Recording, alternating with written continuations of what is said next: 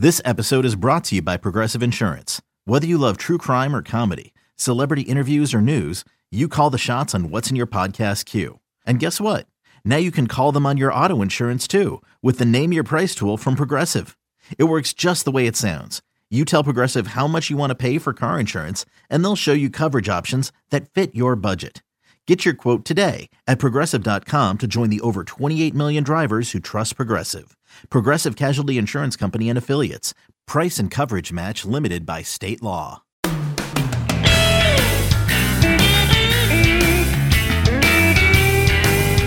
Not often that we get to take vacations in the middle of the season. Sam just got back from a, as tropical and glamorous a destination last night as possible. Tell people where you were, Sam. Yeah, I, I traveled south. I got in my car. I brought uh, our good friend Kelsey Hennigan along with me. Uh, we got on I 95. We drove, we drove, we drove, and then we got off at Trenton, New Jersey. Trenton, New Jersey. Man, oh man. Which How, I gotta tan? say- Are you tan?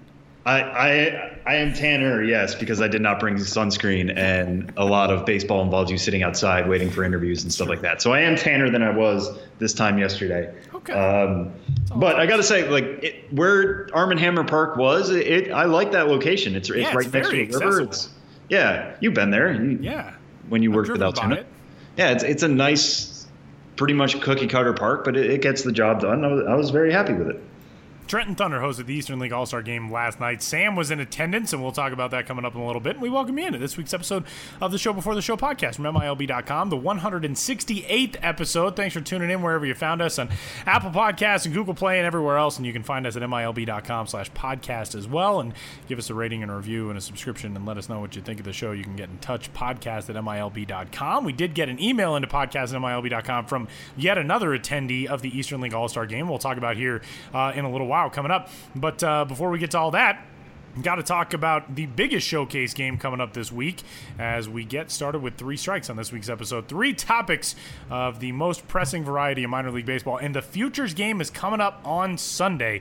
The United States and the world will match wits with some of the top prospects in baseball. 30 of Major League Baseball's top 100 prospects will be included on rosters for the U.S. and world teams for the 2018 MLB All Star Futures game uh, in Washington, D.C. And, uh, looking at these rosters, Sam. There's a lot of talent across each of them. It seems like top level talent is slanted toward one side or the other. But which uh, which futures game roster would you prefer among these two?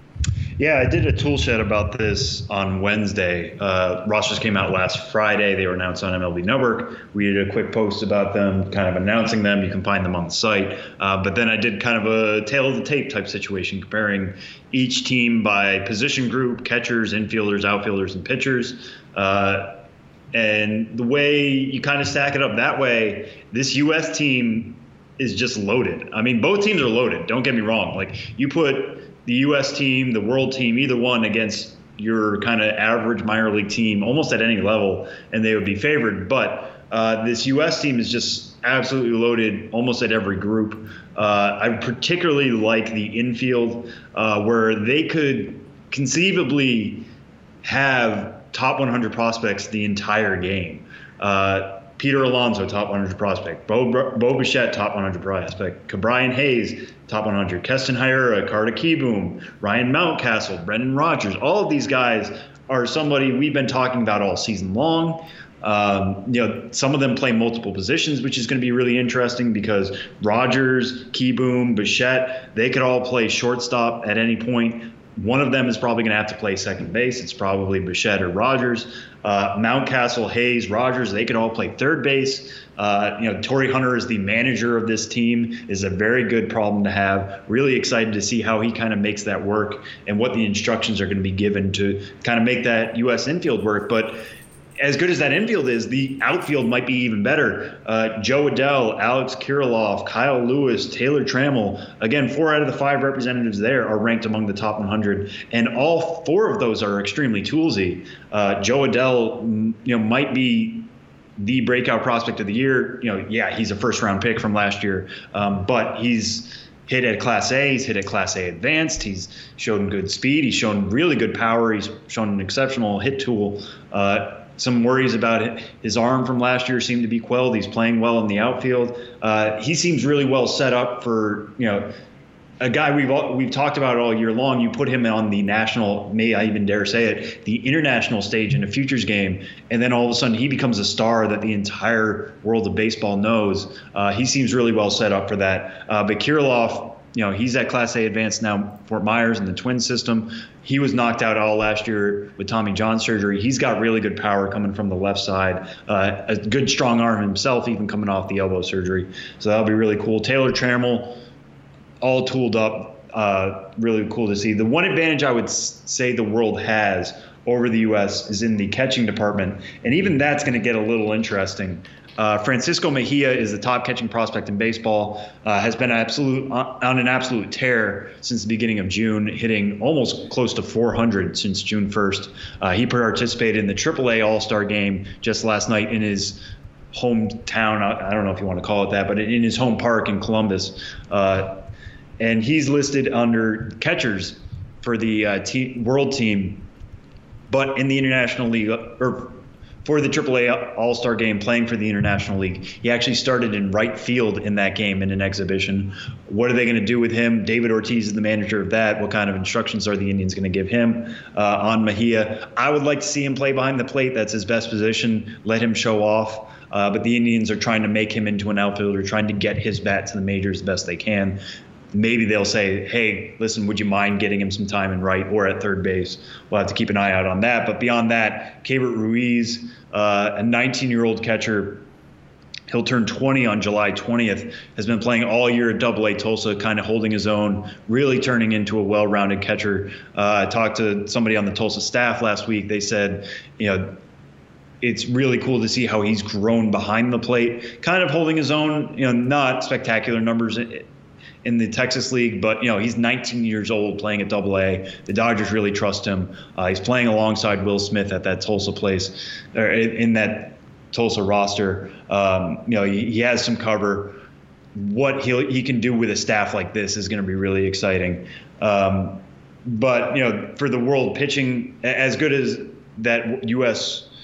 offense will be, I look at the world pitching and I just don't see the depth there to kind of limit those bats. Jesus Luzardo, friend of the podcast, uh, is the only top 100 arm on the world side. He's technically representing Venezuela, where his parents are from. Interestingly, he was born in Peru. Uh, two Venezuelan parents. They eventually moved to the United States. He was drafted. You know, he's an American player for all intents and purposes, but will be representing his parents' home country, which is really neat here in the futures game. Uh, the only top 100 arm for, for the world. Meanwhile, the U.S. has some really big names, you know, along the lines of Dylan Cease, Hunter Greene, Mitch Keller, Matt Manning, Justus Sheffield, Kyle Wright. Forrest Whitley was initially on the roster. He got replaced by Luis Ortiz. He's dealing with an injury right now. Um, but uh, you know, in this type of showcase, the U.S. roster could conceivably top send out top 100 arms deep into the fifth and sixth inning, where the world roster is going to kind of run dry in that well pretty quickly. Not to say the world isn't going to have some fun arms. Jorge Guzman, I wouldn't be surprised to see a 102, a 103 uh, whenever he takes the mound for the world side, the Miami Marlins prospect who they got from the Yankees last year. Um, but in terms of just depth exciting names, exciting tools, uh, it's going to be very difficult to beat this U.S. side on Sunday in Washington. That is a loaded group, um, and this is really one of the funnest days of the the baseball calendar, and especially for those of us who are prospect people, um, it's just cool to see not only see all this talent collected together in one place, but the amount of fun that these guys have playing in the futures game every year is so much fun to watch. Um, so tune into that if you're around on Sunday. Tune into the futures game because it's always a, a really entertaining day, and that U.S. roster is going to be a lot of fun. World roster is going to be a lot of fun to watch, but that U.S. roster is really really loaded. Um, strike two this week, Sam. Which futures gamer do you believe has the biggest biggest chance to stick out um, and really make an impression on this type of stage coming up this weekend? Yeah, when I kind of formulated this question, I, I thought back to two years ago with Eloy Jimenez in San Diego, I believe it was. Uh, he, you know, we know him now as being a top five overall prospect, big time power, pretty good defensively. Uh, you know, now he's a member of the White Sox organization. When he was in that futures game, he was a member of the Cubs system. He was playing the lower levels. A lot of you know, normal fans, I would say, hadn't really heard his name yet. Then he made a spectacular catch, showed up with the power in the game itself, showed up with the power in batting practice, all that kind of stuff. A year later, he's being traded for, you know, Quintana from the White Sox and, and being a major role in a big trade, uh, and now a big part of that White Sox rebuild. So, you know, as much as it is one game and as much as it's an exhibition and it doesn't really count, and uh, a lot of the guys we talk to will say, you know, I'm just there for the fun of it and to hang out and get to meet a lot of these guys I've, I've read about or heard about. Uh, you know, it, it is a, a, game on national TV. It's, it's a chance for a lot of folks, you know, who don't listen to this podcast, who don't necessarily check up on MILB.com all the time or any of the other big prospect sites out there to see what the future will look like. Um, so, you know, who can kind of take hold of a, a, big game and, and show off big time power or big time speed or something like that. I know Brent Honeywell, kind of speaking from the pitcher side last year, uh, was the only pitcher in the futures game to throw two innings. He was eventually named MVP, um, but got to show, you know, his kind of kitchen sink.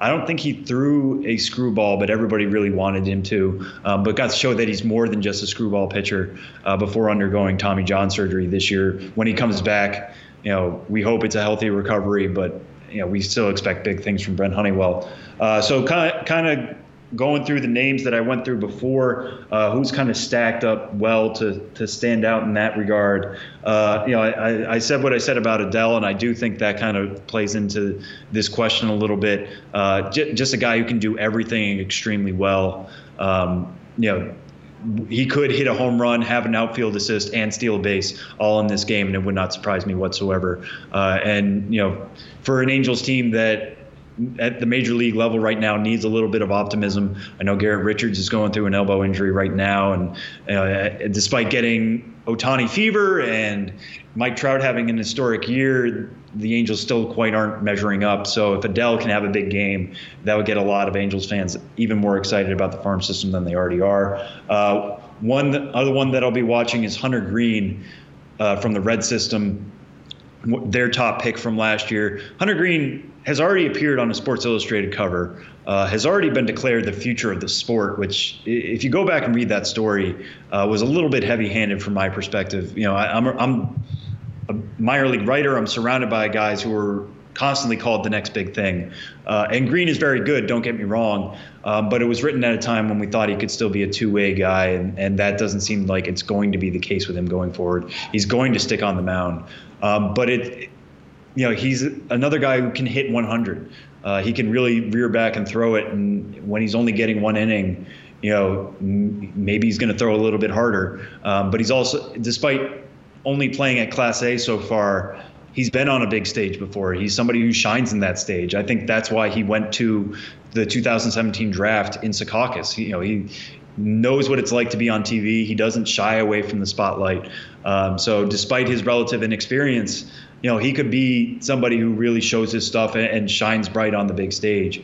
Um, so I'm interested to see how he can kind of plug himself in there. He'll be going up against double A bats, triple A bats for the first time. Uh, what does he do against them? How does he attack them? Does he just try to use velocity to, to get it done, or does he, you know, work in, in his off speed? I'll be really interested to see. But you know, again, Reds could use some optimism. Uh, as well as the, it's gone under the Jim Riggleman era. Uh, they're all looking to, to Hunter Greene to kind of have a big day, and I will be looking for that too. So uh, those are a couple of names uh, that I think will be sticking out on Sunday. But you know, be prepared to be surprised. These are all very talented guys. They're all in this game for a reason.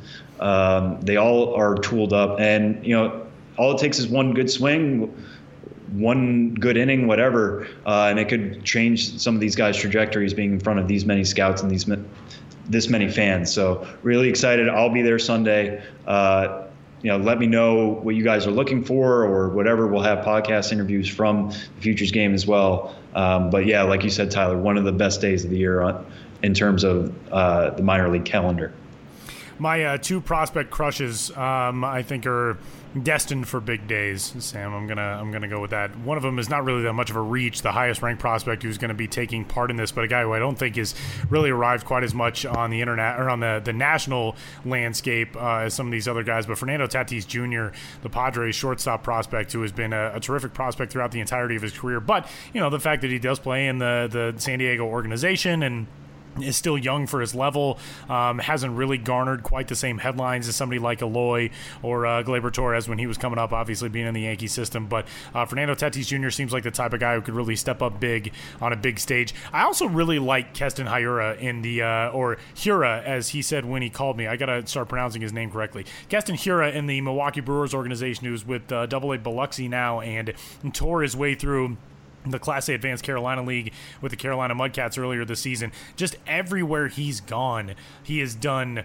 total damage. Um, was a first round selection last year at a UC Irvine. His numbers this year at the Class A advanced level 320, 382, 529, a slash line of 50 games. Since jumping up to double A, he's actually tailed off a little bit over the last 10 days, two weeks or so, but still a slash line of 271, 271 328, 415. So he's handling that level at 21 years old. Um, but just a very capable defender, um, a guy who really, uh, as his manager at Class A Advanced told me, was not hitting as well until he started playing the field. He DH'd a lot for the first month of the season when he finally started getting work defensively when they felt like he was fully healthy and could handle it out of the gate this season. That's when he really started coming on in all facets of his game. So I really, really like Keston Hiura, and he's another one to, to keep an eye on. If you are unfamiliar with the Brewers' second base prospect, you probably won't be for too long.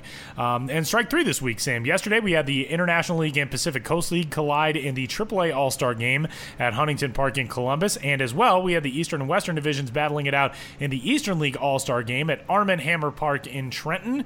And uh, you were in attendance for that. Give us a, a, report on what it was like at the Eastern League All Star game.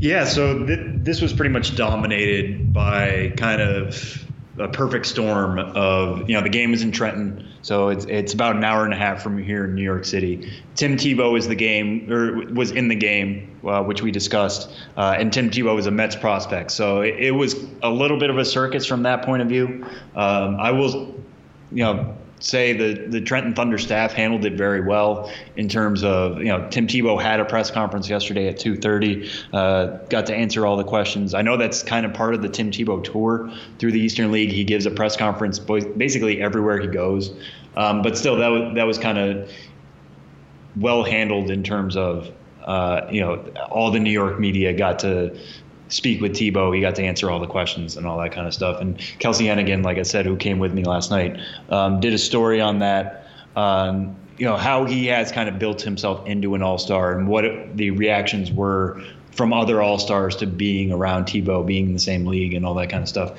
including a quote from Bernie Williams, who played the national anthem uh, before the game. But uh, it, so it, it was basically like the whole stadium kind of perked up for Tebow, which I thought was interesting. I, I turned to the Kelsey, you know, it was a 4 4 tie, and I'll get into what happened after that in a bit. But uh, Tebow came up with, in a 4 3 game, one runner on, one out. You know, he had already doubled earlier. He doubled it in his first at bat. The entire place was basically waiting for him to do, you know, a Roy Hobbs walk off home run into the the skylights and fireworks would go off and all that kind of stuff and he ended up striking out, which you know Tim Tebow strikes out a lot. He strikes out more than 30% of the time, so not a huge surprise. Uh, but then everybody kind of felt let down, at, at, least in the stadium, not in the press box necessarily. Uh, and Brendan Rodgers came up after him, who was by far the best prospect in the game. And I'm just looking around and like, listen, I get it. We're we're in a niche. You know, I know Brendan Rodgers more than the average fan in that stadium, but. Uh, Brendan Rodgers should be piquing everybody's interest, and they just kind of everybody looked around and was just like, oh, okay, here's a, a non Tebow guy who could win the game. Like if Rodgers won the game on a two run walk off homer, that would be a big deal for our site. And you know, Kelsey did the recap, and that would immediately lead what we were doing. But Tebow just sucks up so much of the oxygen in any stadium he's in um, that it feels like a letdown to have you know a top ten prospect come up with the game on the line, uh, which I you know, part of me wishes I had gone up to Rodgers afterwards and kind of asked about that. Like, what is it like when you are not the guy in a situation? Uh, despite for a long time he's been the top prospect in the Rocky system. It was a big deal when he got called up to Hartford. It was a big deal when he started at Class A Advanced Lancaster. It'll be a big deal for Colorado folks, as you know, Tyler. You know when he goes to the Futures game this weekend. Um, but for that one at bat, he wasn't, and it was just really interesting to see the Tebow circus kind of at full tilt, uh, you know, in the stadium that I was at. Um, but putting that off to the side, the game did end in a 4-4 tie. Uh, everybody was asking what happens in a tie in this kind of situation. Are we going to do the minor league rules of putting a runner on second base? Well, it is an all-star game. You know, both both or uh, both teams had already used up all their pitchers, and you don't want to ask more than an inning out of anybody in that game. Uh, so they did call it a tie after nine innings, but they went to a hitting competition that was originally told to me that was 90 seconds. It ended up being two minutes. Uh, each team picked one player. Uh, Zach Green for the Eastern Division and Will Craig for the Western Division, and you, it reminded me a little bit of MVP baseball in that you just hit as many balls as you can over two minutes and you get points. You get 100 points for a homer. You get it was never fully explained to us how many points you get for like a ball that reaches the outfield, how much you get for a ball that reaches, you know, doesn't leave the infield, whatever. Um, but at the end of the day, Will Craig won. He got, he collected, he hit four. I don't know what the verb is you would use. He had 305 points. Uh, I think Zach Green had 275, and that technically gave the West the win. Uh, not that anybody was really caring that much, but it just kind of goes to show like All Star games are exhibitions. We don't need to get too wrapped up in them. It was kind of crazy as we were all trying to figure out in the press box exactly what was going on. I'm sure it was equally confusing for fans. I was trying to tweet it out, and it was catching a little bit of fire on Twitter in terms of how is this working exactly.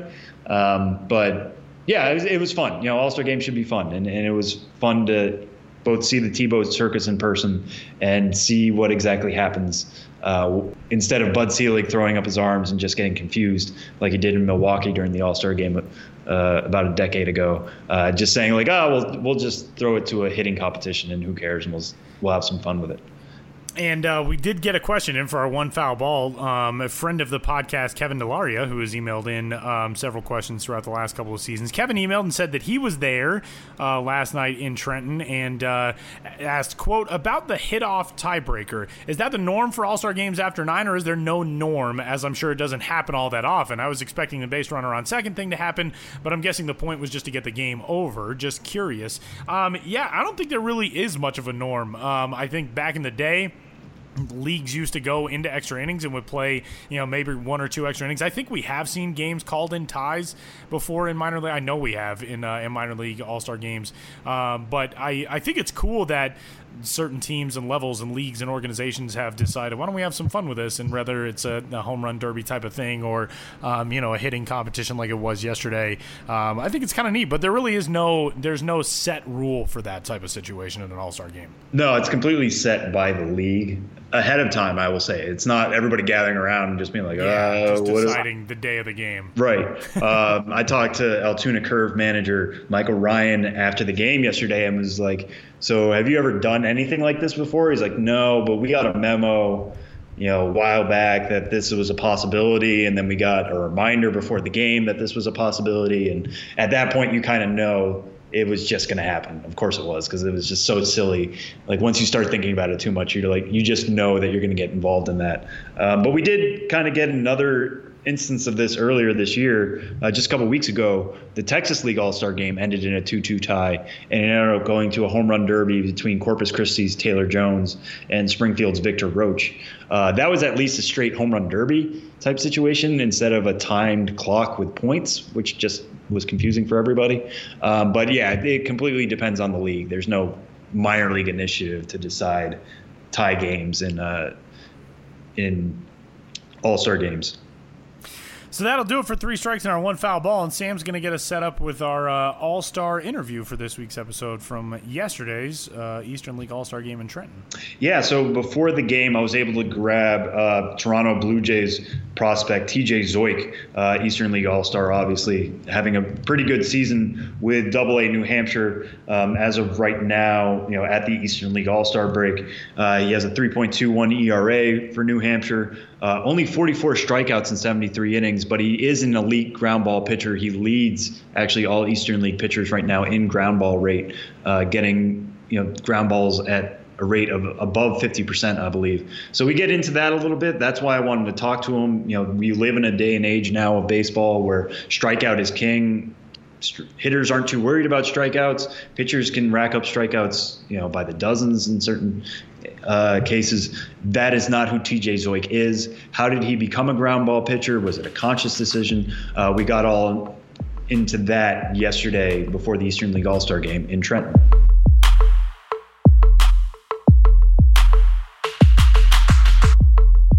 Hey, everybody. Just before we get the interview started with Zeuch, I should have explained this in the last segment, but just wanted to jump in here again to explain this. Uh, the kind of scenario that we got to talk to players yesterday was on the field before the game, a couple hours before first pitch.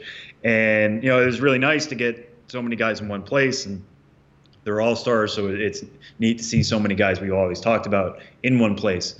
Um, but part of that was that there are some pregame festiv- festivities that are going on. Uh, Bernie Williams, I think, as I mentioned last segment, got to play the national anthem on his guitar. Uh, which was really neat. But he was rehearsing when I started the interview with TJ Zeuch. So for this first minute, you're going to hear the national anthem in the background. Just know that A, it's played by Bernie Williams, which is pretty cool. and B, uh, it, it, might make for a more difficult li- listening experience. Trust me, it's going to be over in a minute. Uh, we would cut it out, but uh, it, it does kind of set up a, a, good, you know, some of the other questions I ask as the interview goes along. So just bear with us for the first minute. I trust, trust me, you'll be able to hear Zeuch's answers. Uh, and otherwise, here we are with TJ Zeuch. Couple questions. First off, congrats on being here. Thank you. Appreciate how, how has this first half gone for you? What do you feel like the biggest development so far has been in 2018? Uh, I, I, think it got off to a little bit of a shaky start, but it's been uh, a lot better as of lately. Um, I've been on kind of up and down on my last couple, but I think you know I've tried to got my feet underneath me and kind of started to figure things out. I think development-wise, the biggest thing is I've developed a better changeup. I started throwing it more often and using it more. Uh, I think just the kind of pitcher I am, being a contact guy, having a good fastball changeup combo is, is, big for me. Right. Yeah, you mentioned being a contact guy. When did you feel like that locked into your kind of personality on the mound and what kind of pitcher you need to be going forward? Um, I've always kind of been a contact guy, uh, even in college. I mean, in college I had a few more strikeouts than I do, uh, do now, but even then I was a I was a efficient pitcher. You know, probably throwing strikes and guys were hitting on the ground. It was going to be a quick, a pretty quick game. Mm-hmm. Uh, I think it's just developed more in the pro ball. I think guys have developed a better, better approach to the plate. Um, you know, just been able to keep the ball down and throw strikes. You know give us get guys hitting the ground. So you feel like you're the same pitcher you were in college, or have you had to adjust on the fly in terms of what that feedback you're getting back from hitters? Um, I've always obviously had to make some adjustments, but I would say for the most part I'm the same. You know, attack the fastball. Um, you know, work from there. Try to get ahead as soon as I can, but the biggest thing just throw strikes for me. Um, but yeah, like, like I said, the biggest development thing I've I think has been developing a changeup. Yeah. Um, you know, that's probably the biggest change in college. I really didn't throw one. Right. Um, and obviously, for me to you know pitch well in this league and to pitch well going forward, I'm going to have to use that as a, as a vital weapon for me. Mm-hmm. Yeah, and I know when I talk to people about changeups, it's just throwing it more. But what are you doing it when, with it when you are throwing it more? What are you kind of working on with that specific pitch? I think the biggest thing for me is just throwing it just like a fastball. Um, I tend to kind of let up on it, which tends to get my hand underneath the ball. I'm try, almost trying to make it slower, uh, which is obviously going to result in some pretty tough pitches and um, wild command with it. Uh, so I think just it's more of a mindset thing of you know just kind of grip it and rip it. Mm-hmm. And when you did enter pro ball, what do you feel like the Blue Jays were doing differently with you than the, the guys at Pitt were doing? What was the biggest adjustment from that kind of point of view? Um, you know, for the most part, uh, when I first got into pro ball, they kind of you know let me do my thing, you know, let me find my own way for a little bit, uh, which I appreciated. Kind of let me get my feet underneath me uh, before they started making suggestions. And obviously, the changeup for them was a big deal, um, as it you know, still is. That's been my biggest uh, biggest requirement, I would say, be uh, to develop a better changeup, get better action on it. Uh, but other than other than that, I really haven't done anything different than when I was in college. Mm-hmm. And in terms of being a ground ball pitcher, how much do you feel like your height kind of helps with that in terms of getting extension and, and keeping the ball lowered in the zone? And I think it helps a great deal. Just being able to, if I'm on top of the ball, it's going to create a great plane. It's going to be a, a downward angle, which is already in itself is going to be hard to you know generate upward contact. Put the ball in the air, um, but if, if, you add that with you know a sinker that I you know throw 100% of the time now with fast fastball, with the downward motion or downward action, it's going to be even harder to put that ball in the air unless you know obviously I leave it over the middle or I hang it. Right. Then anything's easy to hit in the air if it's hung. Yeah, and with the way the game is kind of going now, it's so much talk about a fly ball revolution and kind of that. How much have you kind of adjusted the other way and, and going towards ground balls to keep the ball out of Um, I haven't really had to make a huge adjustment yet. Uh, obviously, just you know, with any pitcher, if you keep the ball down, you're going to have success. Um, but in, in, terms of me, you know, keeping my sinker down allows it to move more. Um, so that's going to obviously generate more ground balls, and it's going to, you know, result in a quicker game and a better game for me most and, of the time. And when you said the sinker is basically what you're throwing all the time now when you throw a fastball, when did you make that adjustment to switch that? Um, I think last year was the biggest adjustment. Uh, last year, I kind of, or in previous years, I would you know mix in a four seam here and there, just try and go up high, maybe change the change the guy's eyesight or change eye level. Um, but I realized, you know, this year and towards the latter part of last year in the fall league, that really wasn't that didn't really fit with my pitching style. Um, my my style had always been, you know, from work from the knees and work from the knees down. Um, so you know, when I would throw sinkers and they would be all down, and then I would throw a four seam, and a, a hitter could see, oh, it's up high. It's a pretty easy take for him. Um, so just kind of sticking to, you know, moving. If I'm going to move out of the zone, going either farther down or off the plate. And you mentioned the fall league. What was your biggest takeaway from that experience? You know, obviously tacking on some innings after the injury was helpful, but what did you get away from that? Seeing some new bats and some tougher bats. Um, I think it seeing the tougher bats uh, and having the success that I did out there uh, gave me a new sense of, new sense of confidence. Um, I think that was you know been, that's been big for me this year. So I faced guys who are obviously at the top of the game, at the top of the minor league level, and the organization's best hitters out there. But I think the even bigger thing for me out there was going out and seeing other pitchers. You know, kind of seeing how they go about business. You know, I've mentioned Max Fried countless times. He's, he's made his big league debut uh, with the Braves. I think he's just a, a tremendous pitcher, and you see him uh, how he goes about his routine in between starts and how he sticks to the same routine no matter if he has a good start, which you know out there every start he threw was was amazing. It was very fun to watch.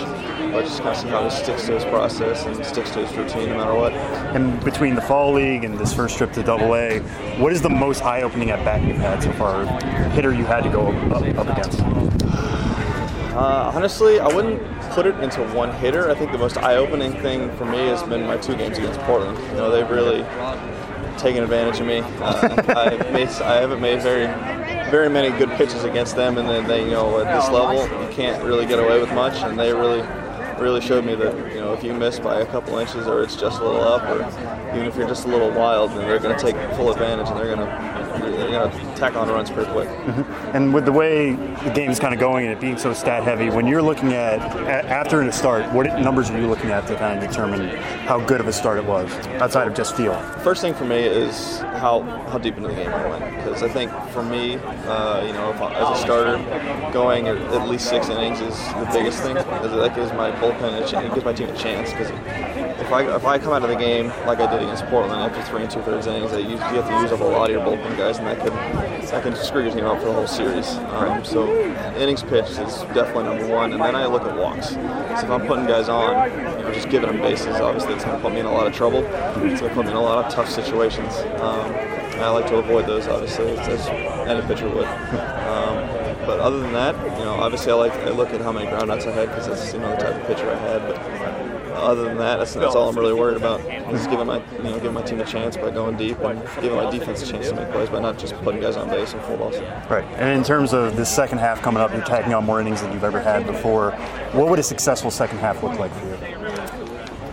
Um, you know, just going as many quality starts as I can. You know, I I'm sure at this point, I think I have what seven or eight starts left. I think I'd like to get at least 50 innings out of those seven, seven or eight starts. Um, you know, we'll see how that plays out with you know, what the organization wants to do. And like you said, that's as most innings I've ever thrown. Right. Um, obviously, I'm sure they have a plan in place. I would hope, and I, I believe they're going to just you know kind of let me go and let me finish the year as I had started. Um, but you know, I think the biggest thing for me is just get as many innings as I can. Just look out. And you mentioned the, the, tough start to the year, but things have kind of improved as the year gone on. Do you feel like this is where you thought you would be at the halfway point, starting out at Dunedin, getting called up to New Hampshire in an All-Star game. You know, do, do you feel like it's gone according to plan this first half?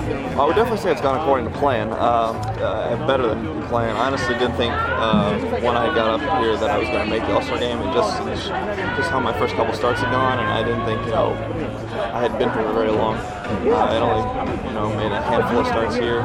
Obviously more than I had needed, but I was here for about a month, month and a half maybe before this All-Star game. Uh, so it was, a, it was kind of a shock to me, but also you know a very happy surprise.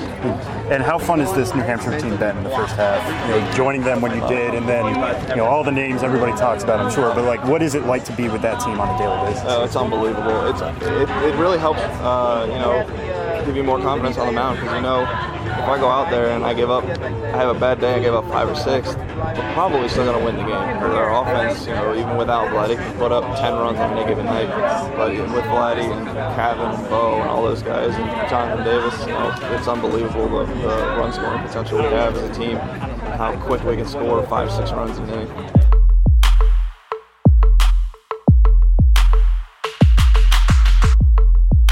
Benjamin Hill is getting set to head out on the road. We're recording this on the 12th, and the first date listed on Ben's next road trip is the 13th. Are you like, do you have your bags with you right now while you're recording this? Are you heading right to the airport? No, I'm flying out tomorrow morning from New York Oh, City okay. to Orlando, and uh, then seeing a game that night. You know, in, in, in a perfect world, I do like to travel completely separately, but uh, this time around, I'm playing it fast and loose. Waking up tomorrow morning, and I'll be at a game in uh, Kissimmee that night. The Florida Firefrogs. And hello, Ben. Welcome in. Hello, Tyler. Hello, Sam Dykstra. Sam Dykstra uh, sitting to my left. I am sitting to your left. Hello, Ben. This week. And uh, when I walked into the room, Sam Dykstra had his feet up up, up on this chair. I like to get comfortable for this podcast, Ben. That's all. Yeah, no, no, we, we it's a it's a very casual operation in a good way. Yeah, no, right. Um, Ben, Sam and I have this discussion every year when Sam goes down to the Grapefruit League because it's similar. You know, there are those words that sometimes you pronounce them one way, sometimes you pronounce them the other. Is it Kissimmee? Is that the way that it's officially? Because sometimes I feel like I hear people say Kissimmee. Yeah, I've been struggling with that, but I, I just settled on Kissimmee, and someone can um Yeah, correct somebody- me if I'm wrong. if you're in Kissimmee or if you are a Floridian, um, you know, take time away from your bath salts and uh, send us the accurate pronunciation of that town. Uh, Ben's going to be there coming up tomorrow. That is the first stop on his trip. The Florida Firefrogs will take on Firefrogs will take on the Daytona Tortugas, and then we'll get to see the Tortugas again coming up on uh, Saturday against the Bradenton Marauders, and then through Jacksonville, Augusta, Charlotte, Asheville, Johnson City, and there has been one addition to this trip as well. But give us a little preview of uh, going through the Carolinas and Florida and kind of Georgia, although technically the Augusta Green Jackets are no longer actually in the state of Georgia. But uh, run us through this trip.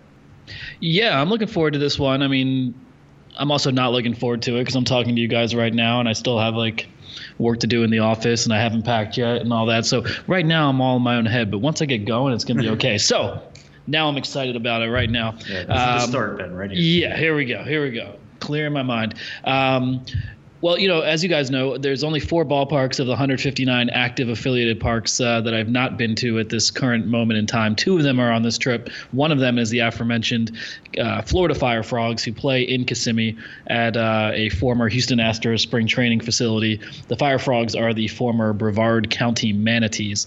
Uh, so that's a team and ballpark I've never visited. It's a talk about another word I can't pronounce properly. It's Oce- Osceola County Stadium. That's a good question. I don't, I Yeah, don't it's know. the Florida Fire Frogs playing in Kissimmee. I used to just call it Astros camp. Yeah, Osceola, I think Osceola. Osceola. Osceola, that's it, Osceola. Anyway, I'm going to be there to kick things off. A ballpark and team I've never visited. Then to Daytona, uh, Jackie Robinson Ballpark, a great ballpark. Uh, haven't been since 2012. Of course, they've since rebranded uh, as the Tortugas. They used to be the Cubs. Uh, now they're a Reds affiliate with a whole standalone Tortugas name. It's going to be Big Shelbowski night, so they're uh, doing a pretty uh, extensive Big Lebowski promotion there. Uh, are the Tortu- are the Tortu- are the Tortugas, but uh, the Big Shelbowski bobbleheads uh, have gotten tied up in customs and will not be there on Saturday. I'm sorry to report. Wait, really? Yes. This is like the turn the back uniform night that, or the future uniform night that happened like the early 2000s, where all these jerseys got lost in transit. That yeah, well, they haven't been lost; they've just been delayed. I, I got that email yesterday, so there will be no Big Shelbowski bobblehead. Although maybe I'll have a voucher. Right. Yeah. Uh, well, we'll see. We'll see. Then Leave the, your address there. Like I wanted to come to the office. I want to see what this one is going to look like. Yeah, absolutely. We we to be determined. Uh, the Big Shelbowski bobbleheads. Then from Daytona to uh, Jacksonville, the Jumbo Shrimp. Uh, another team that's rebranded since the last time I visited when they were the Suns. Uh, that's going to be Words with Fans uh, promo, a Scrabble theme. You know, Words with Friends promo. You get a J you know Jacksonville uh, Scrabble type tile as a giveaway, and uh, Will Anderson, a Scrabble champion, uh, will be on hand to try to set the record for most simultaneous games of Scrabble played at once. Uh, so I'll get to witness that. That's very exciting on Sunday in Jacksonville. Uh, then up to Augusta, who and uh, you know Augusta used to play the Green Jackets. They used to play in Augusta, Georgia. Now they play at a new ballpark across the Savannah River in Augusta, South Carolina. So we got a new team, an old team in a new ballpark in a new state, uh, the Augusta Green Jackets, and that's uh, another ballpark of I of course have not visited yet. Um, SRP is the name of that park, and that's uh, the only totally new facility to open in minor league baseball in 2018. Uh, then up to Charlotte, haven't been there for four years, but it's a great night. I'm raising money for Versus Cancer. Um, this season and going to be visiting a local children's hospital before going to the Knights game. Um, so I'm sure that'll be a jam-packed day. On from there to Asheville, where they're playing as the Hippies, uh, a alternate identity that started as a, the result of a Twitter feud with the Greenville Drive. I'm not sure the story behind that, uh, but Asheville McCormick Field. If you've ever been there, you know it's one of the greatest ballparks out there, and. Um, really looking forward to returning there. Then over the Appy League, hitting Johnson City Cardinals because when I did the Appy League two years ago, Johnson City was rained out, so I'm giving them a chance at redemption. And then finally, just added to this t- itinerary, the Bristol Pirates on the 21st, where Dale Murphy and the Governor of Virginia are going to be in attendance, and I will try to interview them both uh, separately, if not also together. they, they, they might be friends. That needs to be a podcast segment. Yeah, that's that's what you need to say for the podcast. Just Dale Murphy talking to the Governor of Virginia. Yeah, Murphy and the Gov. Things. Gov. I don't even know what they would talk about. They could talk about what they had for lunch. I just want to know what. Well, I'll pitch that. that. I'll pitch that to the two of them, and I'll say, guys, can you start a podcast called Things, where you just talk to each other every week, and we'll see how that goes. Right. So this is great. You know, I just feel like I just went on a big rant, but this trip's going to have a lot, a lot going on. I'm kind of exhausted just talking about it. I'm exhausted thinking about it, but I know that I shan't regret it once it begins. Seems pretty good. Uh, the sound hopefully hopefully not going to be like murderously hot. Although I did notice that the uh, title of your trip is "Sweating in the South," so hopefully it won't be too bad for you. Um, but uh, Ben will be on the road, and make sure you check the blog bensbiz.mlblogs.com to see if he will be in a ballpark near you, especially if you're in a place in Florida that we can't pronounce. Um, promo preview: the Lake Elsinore Storm. Uh, the this game has already passed us, but the Lake Elsinore Storm did their annual Nothing Night, uh, which is a game in which the Storm basically have a Seinfeld mentality of doing nothing. Uh, no video board, no PA system. There's no games. There's no contest. There's no music. Nothing like that. And, and uh, Ben kind of dove deeper into this this time around. This is a, a, cool promo, and it's one of those ones that I know a lot of other teams sort of jumped on and started doing this after Lake Elsinore first tried it. Yeah, I mean this is great. Um, you know, obviously I've you know made a career uh, where a big uh, big part of my job is covering minor league baseball promotions and all the crazy things that teams do. But yet, you know, sometimes it does get overwhelming, and sometimes, especially as a fan, you want to go to the ballpark and have nothing going on. And Nothing Night, uh, this is the 10th annual iteration that just passed in Lake Elsinore, is that. Um, like you said, Tyler, there's they don't charge for tickets. You walk into the ballpark for free. You can bring your own food and drink as long as it's not alcohol. Um, you know, nothing on the No mascots, uh, no national anthem singer. And um, so what happens is that when it's time for the national anthem, the fans just start singing, and then the players take the field based on the fans just starting to sing. Um, so it's become actually it's a Monday night. It's called Nothing Night. You'd think that it you know wouldn't have that much. Uh, you know cachet, but it's it's become a really popular night for the Storm. They said they get about 5,000 uh, fans for a nothing night, which is a lot of fans, uh, a lot more than nothing, and you know very good for a Monday night, pretty much in any minor league baseball context. Um, and yeah, Tyler, like you mentioned, it's it's an idea that's uh, helped happened you know around minor league baseball, especially in the Cal League. Other teams have picked up on it through the years. Um, you know, I love it. I've never gotten to attend a nothing night game in Lake Elsinore or otherwise, although some say that Bowie's Creek is pretty close. So. Um, That's true. Yeah, so you know we've seen uh, approximations of it, but uh, never been there for the real thing, for the full nothing. Um, and I'm sure the Lake Elsinore Storm are going to keep doing it. You know, and talking to Raj, and I'm going to butcher Raj's last name, Narayanan. Actually, I might. Not. I, think that was good. Yeah, actually, I got I, it in one. Yeah, I did it. Wow, I'm just so used to butchering all, any any any anything I try to pronounce for the first time. Anyway, in talking to Raj, uh, you know, he said when they first started Nothing Night, um, they actually closed the bathrooms and brought in porta potties instead, but uh, they no longer take it that far. And they uh, and the original Nothing Nights, uh, they also did not sell food or drinks. They literally sold nothing at the ballpark, but they actually got complaints. You know, fans you know, even if it was nothing night, wanting to buy food and drinks. So uh, they do sell, though you can bring in your own. Anyway, great promotion. Uh, if you're a baseball purist and you're always complaining about how crazy minor league baseball promotions are, and you know, for good reason probably, go to a nothing night or tell your local team to have a nothing night and uh, celebrate the nothingness. There's two things I want to point out about this. One I saw on Twitter after Monday night's game, which was the best thing I'd seen about Nothing Night, was somebody held up a sign at Nothing Night, and it was literally just a blank sign. Yeah, that was was brilliant. nothing on it whatsoever. And it's like I love that sort of minimalist creativity, uh, which was great. And two. Th- one of my favorite qu- quotes from a story you've done, Ben, is that this was the 10th Nothing Night. Yes. So normally, you know, minor league teams love promoting whatever they can do. So if it's an anniversary of anything, they'll promote it. So th- the fact that this is the tenth nothing night, you would think like there would be, I don't know, a patch or something to commemorate. But it, th- here's the direct quote from Raj: "There will be nothing. If we did anything, it'd be something. So the big plan is nothing." And it's it, again, it's just committing to the bit completely and wholeheartedly, and that's what made this story and this kind of promo one of my favorite things of, of the He even takes it a there's a step further at the end of the story. Ben notes that at the end of the season there will be an everything night in which the Storm do all of the stuff that they have done uh, throughout the season. They kind of bring an element of all that back for uh, the last uh, promotional night of the season. And Raj's quote for that one is There were a couple guys who said, What about doing a something night in the middle of the season? But that fizzled. Let's keep it all or nothing. Nothing has become something, and now we have everything. It's awesome to see. That's Yeah. that is very. That's like, is he Larry David? That's actually? deep, Did you man. do this Yeah. interview in person? Yeah, he's he's he's a heady dude, Raj. Uh, I've gotten to know him through the years, and um, very dry sense of humor, uh, self-deprecating, and uh, you know I think the right personality to helm the ship uh, when you're when you're doing nothing night. That is some existential stuff. Good work, Raj. I enjoy it.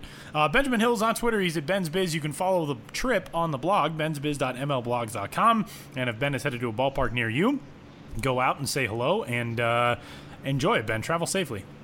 Thank you. It's going to be a whirlwind, but I'm going to come back with lots of stuff and lots of stories, and uh, you know, lots of good times to regale all of you with. Every single one of you. Thank you very much, and thank you, Sam Dykstra, sitting to my left, and Tyler in uh, Denver, Colorado, or somewhere thereabouts. Way to your west, whichever direction that is. Yeah, that's my left. I'm pointing west right We're now. both we're both left then. Me and me and Sam are both to your left. It's very yeah, fitting. yeah. Swing it left. Let's go.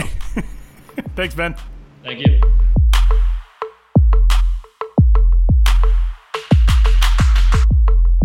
Big thanks to TJ Zeuch, who has the most entertaining name to pronounce in minor league baseball, for joining the show uh, a little while ago from yesterday's Eastern League All Star game in Trenton, New Jersey. And a big thanks to Benjamin Hill as well, who was on the road probably as of the time you're listening to this podcast. So uh, you can find Ben somewhere down in the southeast slash Florida. Is Florida considered? I don't think Florida is considered the part of the southeast. I think it's. Why would it not thing. be? It's literally the most southeastern state we have. Yeah, but I feel like Florida is just like its own. It's, it's like you know, like It's its Texas own doesn't planet, consider itself part of the that, South. Well, yeah, that's true too. Yeah, the south stops at the Florida Georgia line. And Email us and correct us on all of this stuff, please. Somebody from Florida. Um, MILB.TV, your place to watch all the top talent in minor league baseball. Sam, what are you watching on MILB TV this week? Yeah, so I'm going to pick a game on Sunday. I won't actually be able to watch this game. I'm going to be at the Futures game in Washington, uh, but it does. This game I'm choosing does start at 1:35 Eastern. Uh, the the Futures game starts at four, so you at home could totally do both. Make your own Sunday afternoon doubleheader if you so choose. Uh, Altoona is traveling to Erie. Uh, if you listen to our podcast a couple weeks ago, we talked to Erie managers uh, Andrew Graham. Uh, one of the guys we talked about in that interview with Graham was Beau Burrows, a top 100 prospect who got to play in the Eastern League All Star game the other day. He also participated in last year's Futures game and was kind of a standout there because he showed some real elite velocity in that game. Uh, it was a shorter stint. He's not going to throw upper 90s consistently now because he's trying to throw deeper into games. Um, but you know, going up against an Altoona lineup that's going to feature somebody like Will Craig, who won that hitting competition in the Eastern League All Star game, uh, that should be a, a pretty fun matchup. Uh, Burrows looking to kind of pick up some strikeouts. Last year, he, he was a little bit more of a K machine, striking out 137 and 135 innings. Now it's at 72 and 84 two thirds. Um, but he's up to 31 total starts at Double A. He's looking to crack through Triple A Toledo. Could take a really positive step in that direction with a good start Sunday at home against the curve. So I'll be keeping an eye on, uh, on that. Uh, if not, you know, before the the futures game, certainly afterwards, checking in on Beau Burrows. What do you got your eye on this weekend, Tyler? Yeah, I'm going to go to the California League and the Class A Advanced Inland Empire 66ers. Jo Adell will be part of that U.S. roster for the Futures game coming up on Saturday, um, and he's the top ranked prospect in the Los Angeles Angels of Anaheim organization. But Brandon Marsh, who is an, also an outfielder in that system, um, had four hits last night.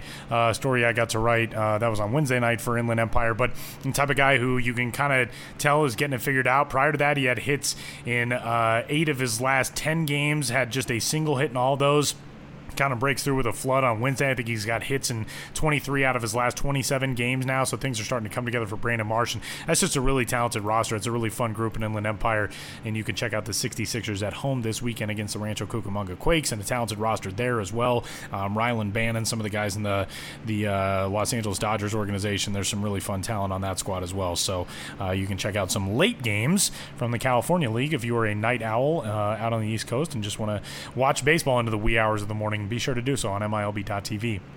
And coming up this weekend, be sure to catch the Futures game. Might catch a glimpse of Sam somewhere. Who knows? Uh, but Washington, D.C. and Nationals Park this weekend will be one of the, the coolest days uh, on the minor league calendar all season long. That's coming up on Sunday, and a full slate of minor league games this weekend as well. And uh, we'll be back to recap it all next week and talk to you about everything else that went on around the minor leagues for the week to come. And uh, until then, thanks for tuning in. We'll talk to you next week.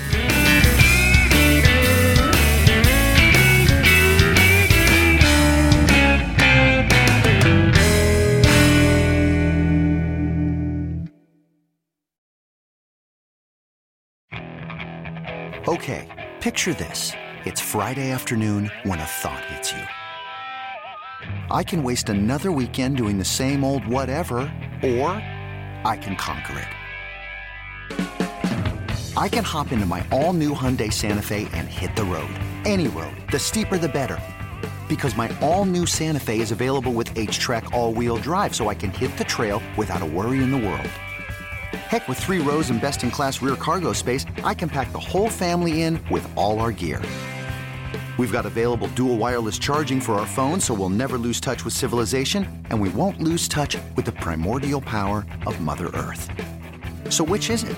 Waste the weekend or do something a little more epic? And conquer it in the all new Hyundai Santa Fe. Visit HyundaiUSA.com or call 562 314 4603 for more details. Hyundai, there's joy in every journey.